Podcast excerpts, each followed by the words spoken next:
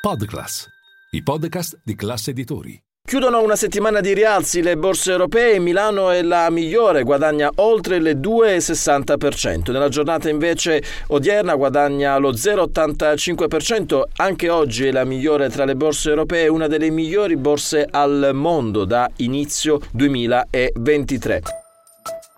Linea mercati. In anteprima, con la redazione di Class CNBC, le notizie che muovono le borse internazionali.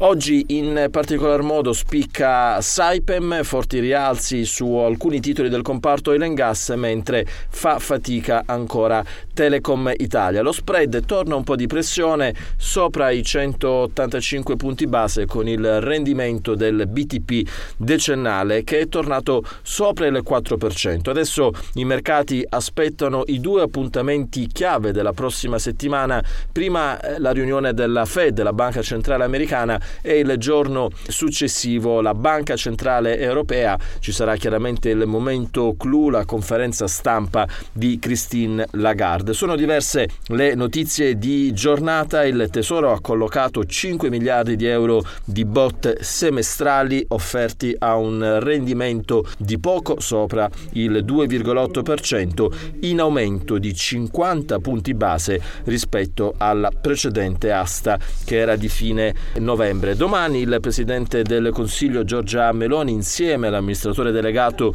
di Eni Claudio Descalzi sarà in Libia e si andrà a firmare un accordo molto importante. La NOC, che è la compagnia petrolifera nazionale libica, si appresta a firmare con Eni un accordo da 8 miliardi per investimenti nel settore dell'estrazione del gas. E poi sembra ormai sbloccata l'impasse su ITA, il MEF ha sottoscritto la lettera di intenti di Lufthansa per acquisire una quota di minoranza di ITA, lo ha annunciato lo stesso ministero precisando che adesso il documento è propedeutico per aprire la trattativa vera e propria.